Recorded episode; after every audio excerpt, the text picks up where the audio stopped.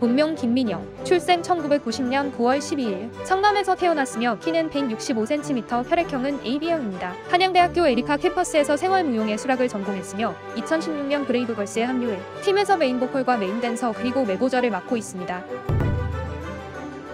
21살 때부터 연습생 생활을 시작해 그룹 지지베스트에서 잠시 활동했으나 아쉽게도 공식 데뷔까지는 이뤄지지 못했습니다. 이후 댄스팀 로즈메스에서 영입 제안이 들어왔지만 활동하지 않았고 연기자로 전향 준비 중에 브레이브걸스에 합류하게 되었습니다. 나이가 들수록 데뷔할 기회가 점점 줄어든다는 생각 때문에 많이 힘들었지만 그때 마침 용감한형제의 제안이 와서 승낙하게 되었다고 합니다. 그 당시 브레이브걸스가 엄청나게 유명한 그룹은 아니지만 그래도 같은 그룹 출신인 케이미가 배드키즈, 다인이 식스밤으로 데뷔한 것에 비해 인지도가 비교적 높은 그룹에 영입됐으니 그나마 잘 데뷔했다는 평을 받았습니다.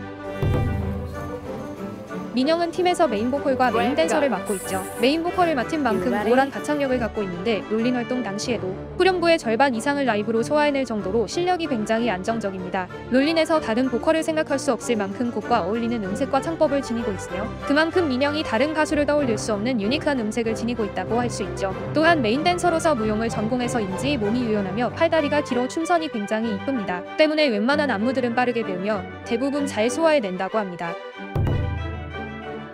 팀에서 메보좌를 맡고 있습니다. 브레이브걸스 롤린 역주행 이후로 사람들이 붙인 별명으로 메인 보컬좌를 뜻하고 있죠. 팬들은 그녀의 압도적인 보컬 실력에 감탄하고 있는데요. 실제로 롤린의 유튜브 영상들만 봐도 민영 외엔 이 노래를 소화할 만한 가수가 떠오르지 않는다는 반응이 압도적입니다. 롤린 라이브 영상에서도 민영 파트는 당연히 autotune이나 기계로 손본 줄 알았는데 음원과 똑같아서 놀랐다는 반응이 굉장히 많죠. 사실 killing part인 rollin' rollin' rollin' 부분은 워낙 음역대가 높아서 원래 라이브에서는 코러스 처리하여 따로 부르지 않기로 했는데 민영이 강력히 주장하여 라이브로 부르게 되었다고 합니다. 이게 대단한 것이 이 파트가 바로 의자 위에 올라가서 부르는 부분인데다 음역대가 높은데도 안정적으로 라이브를 한다는 것이죠. 롤린의 역주행은 이런 민영의 안무와 보컬 능력이 있었기에 가능할 수 있었던 것 같습니다.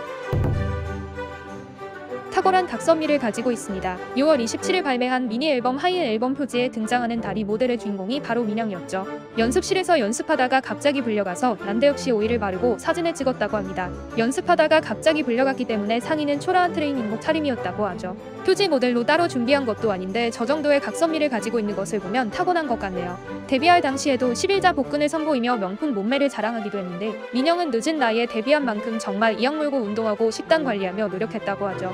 그 때문인지 현재 나이가 32이라는 게 무색할 정도로 역대급 탄탄한 각선미를 가지고 있습니다.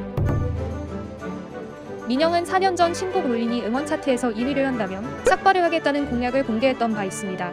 1위를 하고 싶은 간절한 마음에 내건 공약이었지만 그만큼 꿈 같은 일이기 때문에 무리하게 삭발이란 공약을 걸었던 것이죠. 그런데 롤린이 발매되고 딱 4년이 지난 지금 기적처럼 각종 음원 차트 2위를 차지하면서 수백 통의 삭발 공약에 관한 DM을 받았다고 합니다.